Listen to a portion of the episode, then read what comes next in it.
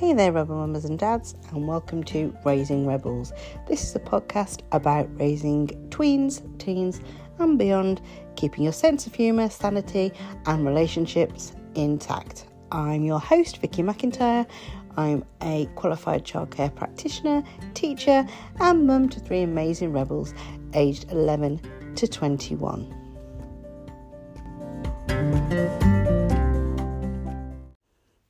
Hi there, folks. Welcome back. It's been a little while again. I keep meaning to record more often and put more stuff on social media, but life just gets in the way, doesn't it? But I'm going to try, particularly in the run-up to Christmas and all the fun stuff that involves, I'm going to really try and, get on social media more, try and get more podcasts out more than once a month. I'm going to really make a concerted effort to do that. So please, drop me any ideas for things you want to see. Hopefully in the run-up to Christmas, I'm going to do lots of content with ideas for, embracing the changes as you go up to the festive season with older kids, because obviously, it's different, isn't it? Making those new traditions. And similarly, if you have anything that you find has really worked and you want to share, please message me, follow me on social media. I will pop all those links in the description below. So hopefully all that to come. But today's episode was inspired by my husband, Steve. He went up the loft, as husbands are wont to do. He was going up the loft and having a bit of a sort-out session. And he found a box of books. And in that box was my old teenage diary from when I was 17. So that pretty much my 17th birthday to the end of the year. And 1997. So after cringing a great deal, I thought, well, what can I learn from this? What sort of lessons about being a teenager and parenting a teenager. Now I'm on the other side of that. Now the shoe's on the other foot, as it were. What has changed? Is there anything that is still the same for my kids? And, can I get any insight? Because I think, hindsight's 2020, isn't it? You might have certain memories of things, but when you look back, actually, things you were doing, and I was a pretty detailed diary keeper, to be honest. Pretty much every day for the whole of 1997. So there was a lot to wade through there, but it was quite interesting just to be reminded of things. And things are slightly different sometimes from what you remember, so that it was quite interesting to see. Just wondered what I could learn from that. So I had a bit of a think and considered how life is different now for our teenagers to what it was when I was growing up, and I'm sure when you were growing up. I was growing up in the 90s, were my teenage years, basically. So I know some of you were... You might be younger, make you feel quite old. But that was my teenage years. And if we think back, my kids can't believe when I say, well, of course, when I was your age, we didn't have the internet. Or, for my older ones, the internet was in its infancy. It was just starting to be, in homes. And I did not have the internet in a student house until I was in my second year of uni. And I had to go into uni and use the computers in there for them to use the internet. And it was still dial-up. And it's just bonkers. My kids can't believe it. Because, what did we do before Google? Honestly. And obviously that's not the only thing that's changed. There's been a lot. And a lot of that is down to the internet, which, I'll sort of discuss that a little bit. Lots of changes, lots of similarities as well. So I'm hoping you'll sort of come along with me for this ride, thinking about, you know, a bit of reflection and thinking about how some of the ideas about being a teenager that we have kind of pertains to you know, some of the differences in, I suppose, culture, society, and we sometimes need to have a little bit of a think about, you know, things that were, you know, how things were done when we were teenagers, not the same anymore, and we might have certain ideas, but actually we need to be a little bit flexible when it comes to parenting our teenagers and our older kids, because, you know, their lives are different, the culture is different, society is different now. So I thought I'd just have a little bit of an exploration of that, and yeah, just see how that'll help me reflect on my parenting. And it's as cringy as it was also quite good fun to have a look back at what I was like as a teenager. So obviously, you know, as I said, it probably is the biggest change, isn't it? The influence of technology and the internet, social media. It's just such a massive part of our kids' lives, isn't it? It's everywhere. It's all pervasive. You know, I've got one who is playing on his PlayStation, and he is doing this whilst connected to his sister in Brighton, and they are playing a game, and I think possibly, you know, her boyfriend's on there as well, so they are connected for, you know, 3-4 hours across the country. Then I've got another one who is downstairs on the computer, on FaceTime to her friends and playing another game and doing homework and just on the computer down there. So it's everywhere. It's completely changed of how we spend time. So yeah, it's shaped communication, it's shaped relationships, self-esteem, mental health. And I think it is really, really important for us to keep abreast of that. I think sometimes it's quite easy just to sort of shut the door and think, right, okay, they're occupied, they're entertained, which is lovely, when they get to that age where they can entertain themselves. And I think we just need to be mindful of what they've been exposed to, obviously, and we've talked about that before, haven't we? So, you know, just trying to keep abreast of, you know, the digital trends, helping them foster those healthy technology habits, trying to sort of intersperse being on the PlayStation or being on the computer or watching Netflix with other things as well. So yeah, it's the fact that we are a always connected generation, or, you know, we are parenting an always connected generation. This presents them with unique challenges, really, doesn't it? We've got cyberbullying. There's also a massive pressure to create and curate this sort of perfect online persona. Everything's got to be filtered, everything's got to be perfect, and it's no wonder that we have such mental health issues these days. I mean, I know it's not that simple, but it certainly contributes to it, doesn't it? You know, if people are presenting one facet of their lives, and it's not real, is it? You know yourself, things that you put on social media, it's just one tiny little snippet, and it's only the good bits, and it is very, very curated. So it's helping to remind the kids of that, basically. Having that healthy balance. And obviously, you know, I'm preaching to the choir here. I know that this isn't something new, and we're all very, very aware of that, aren't we, as parents of older children.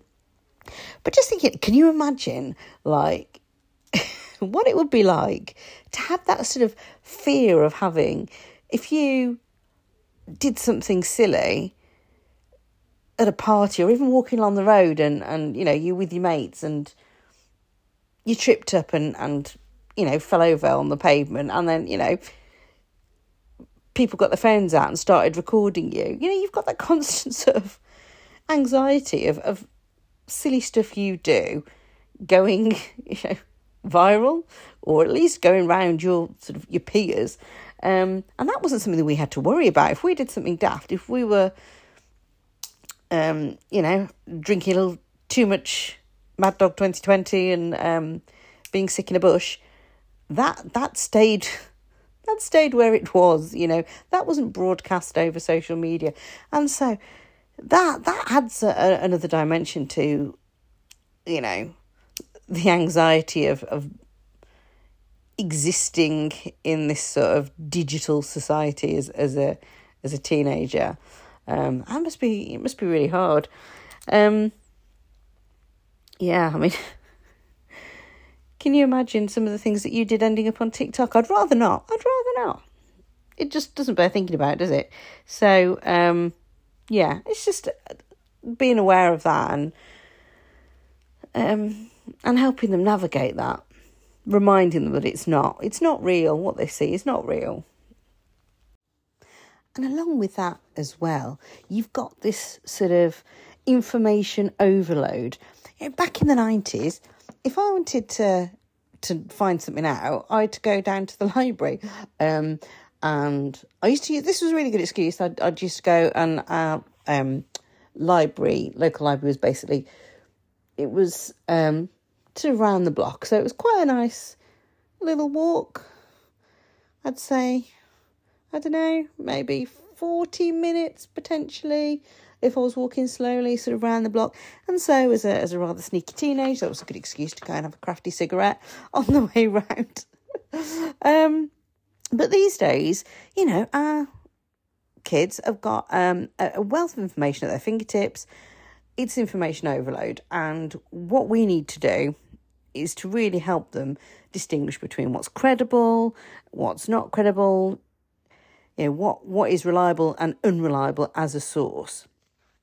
And I think I said this, of, you know, back in the first episode, that the whole point of Raising Rebels, my whole sort of why, is so this idea of raising kids that are constantly questioning things, and this is the kind of thing I mean. You know, being able to navigate that the vast sea of information that we have available to us and they have available to them at the moment, navigating it responsibly and not just taking everything at face value. Oh, you know, I saw such and such on Twitter and blah, blah, blah. Helping them sort of unpick that a little bit. Well, where's the evidence? What's the counterpoint? Is this true? Or is it somebody just putting a very biased spin on something? Where's the evidence? So, you know, that is really important, isn't it? Critical thinking.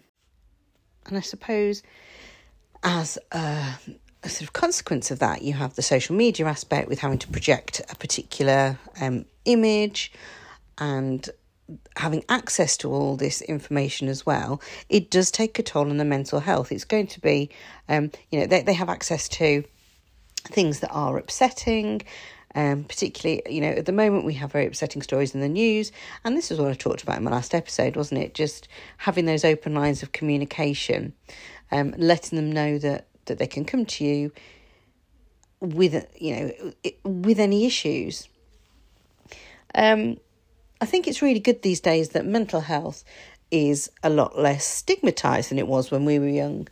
I think that we now recognise just how important mental health is, and it's just because it's, you know, not something that we can see, it doesn't mean it's not there. And I think it's being destigmatised now, which is brilliant. So that is really good. But at the same time, we've just got to be aware of the fact that, you know, this society, it does perpetuate that anxiety, doesn't it? And perpetuate some of that stress. So you being that safe place for your kids to come to and just have those conversations, that's really important. And I suppose as well, talking about mental health, our teenagers and our tweens and, you know, older kids, Sadie was just doing her A-levels, and her whole fresher year of uni basically was ruined due to COVID. So they've been through a pandemic. And so I think we have to remember that as well, don't we? That has taken its toll on mental health. And while the internet and being connected was such an absolute blessing, because can you imagine going through that and not having that communication, not having Netflix? Oh, the days of Tiger King. I mean, it is rose-tinted glasses, isn't it? I think looking back at it, but, you know, thank goodness we had all that. But they have been through that, and that has taken a toll. That education was... You know, I'm still teaching kids who have been affected by that, and it's been hard, hasn't it? So, yeah, it's just keeping an eye on that whole side of things, and keeping an eye on that anxiety, and just being aware that those issues are there. I think it was hard enough for adults to deal with, wasn't it? But yeah, with kids, it must been so much harder, and they have dealt with it so well, but there are still repercussions, and I think sometimes maybe we forget that, particularly with the whole social anxiety thing. And yeah, it's easy to forget that. In fact, the whole way of communication really, and this is not just down to COVID, but generally we have changed now. We're not so much a face-to-face sort of society now, are we? There's meetings are online, and we text and email, and obviously this is not just post-COVID, but I think it's important to remind our kids as well the importance of face-to-face interaction. And it's easier said than done sometimes, because I would rather hide behind, a phone a lot of the time and be texting. I don't know about you, but yeah, I think we do need to make sure that they are interacting face to face and having those in-person experiences as well, because I think that's really, really important, because it's very easy to become isolated, isn't it, when they're in the rooms and they're online, getting out into the real world, and that's going to help mental health wise as well, having those experiences. So that's really important, getting that balance there, isn't it? I think as well the whole idea of moving away from online, not entirely actually, because if you think about sort of sex education and relationships, that kind of thing, the way teenagers are learning about relationships, obviously I think there's a lot more sex education in schools, and it's a lot more about consent and things like that, which is absolutely brilliant. And the fact that kids are going to see stuff that perhaps, well, they definitely shouldn't, I mean, a lot of the time, and that's there, isn't it?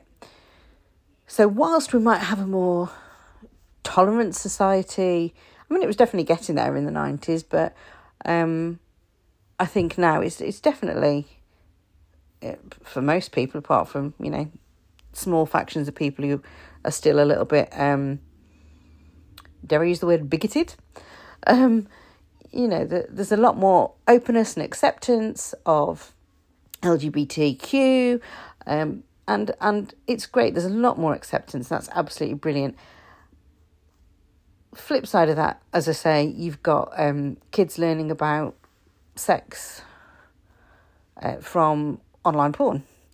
Now, the scary thing is and I can't remember what the statistic is, but by the age of about 12, by the time that most of them have got a smartphone, there's going to be a significant majority of kids that have actually seen online porn, which is absolutely terrifying. And I think I am going to do a podcast on this because I think it is so important to talk to our kids about the fact that's not realistic. That's not a realistic interpretation, a realistic, representation of what sex is about. So those are conversations we definitely need to be having with our older kids. But also, I think we have to swallow any embarrassment and any hang-ups we might have ourselves, and be able to ask those questions. Have you seen anything? And, has that made you uncomfortable?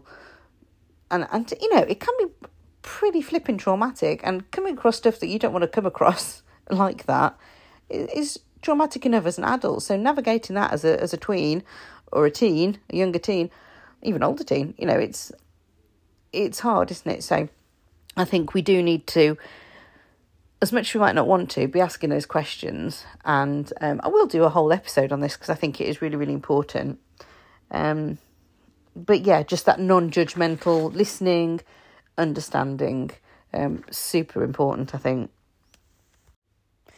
One good thing that strikes me as being different, though, is back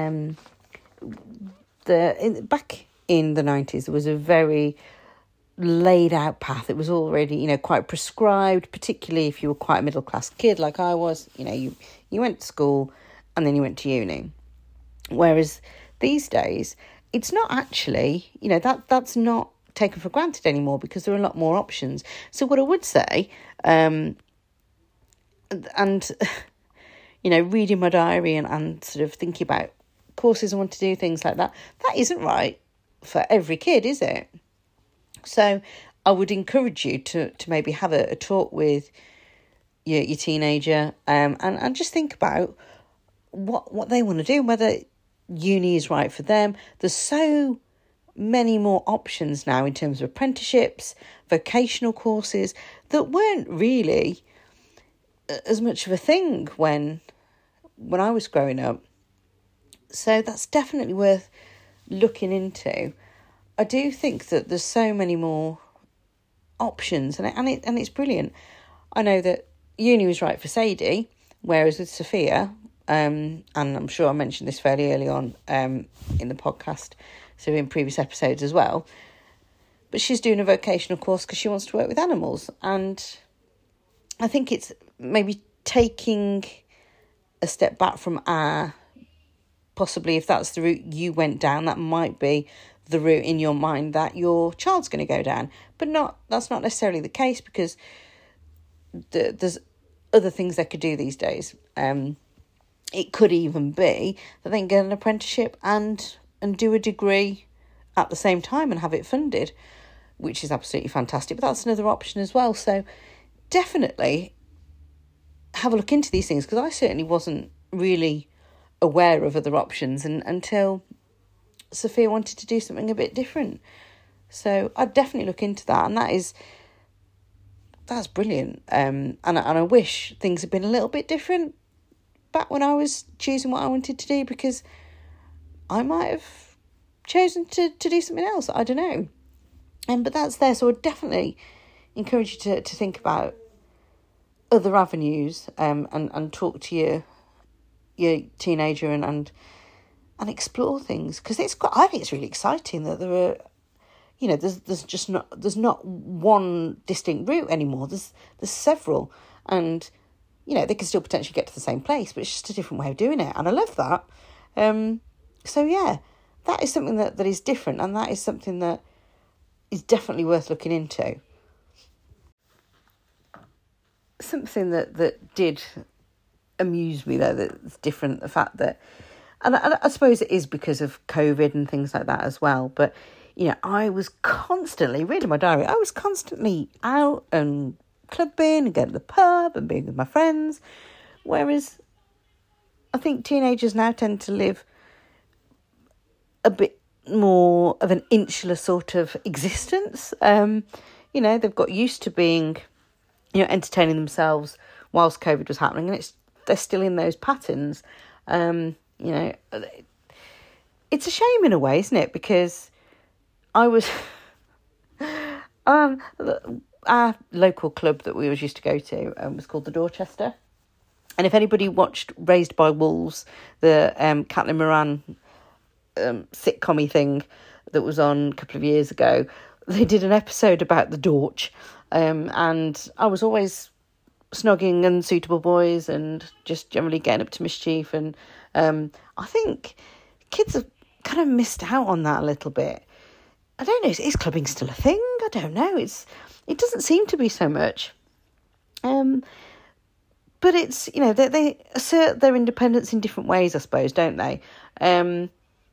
But it's about getting out there and about them finding their people, I suppose, isn't it? They're, like striking out their independence and making those relationships away from you.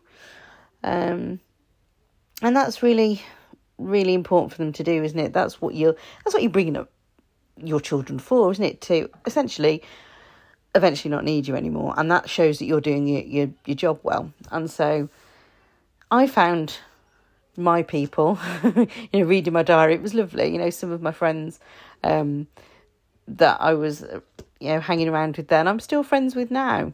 And I hope that's the same with my kids as well. I was out with one of them yesterday. And we were at the theatre watching Jesus Christ Superstar. I mean, incidentally, if you've ever seen that, given that it's over 50 years old, I'm unsure how they managed to get away with that. It was the campest and most blasphemous thing I've ever seen in my life. It was brilliant. They had Mary Magdalene at the Last Supper, Jesus being whipped and glitter being thrown everywhere, whilst people are gyrating in robes. And then we have like a little refrain of Judas singing I Don't Know How to Love Him. It was brilliant. It was absolutely amazing. Honestly, I don't know how it didn't create the biggest scandal ever, given that Dan Brown wrote a whole book about, you know, the church trying to cover up the idea of Mary Magdalene being at the Last Supper. Like, wow, I just loved it. It was just brilliant. I don't know how I'd not seen it before, but anyway, I digress.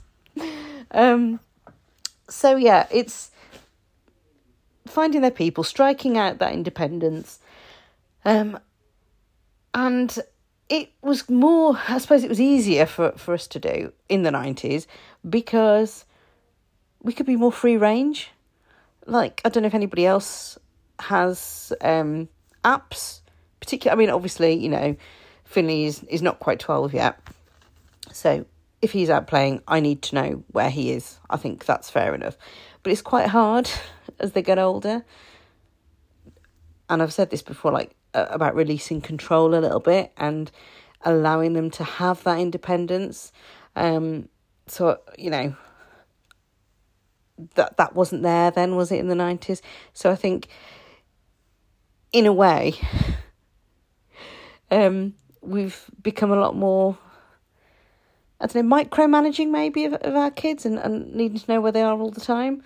Whereas in the 90s, you could just be out all day and your mum didn't know where you were, but, you know, she'd just assume you were all right. And now if I text one of mine and they haven't responded in, like, 10 minutes, I'm, like, having a panic. But yeah, it's maybe it's more difficult for them to become independent, even though we are a more progressive society, I suppose, and, you know, giving kids a bit more independence. Yeah, it's again, it's that balance, isn't it? And again, making sure that they are keeping themselves safe and you're giving them the tools to do that, so that you know that they're going to be okay.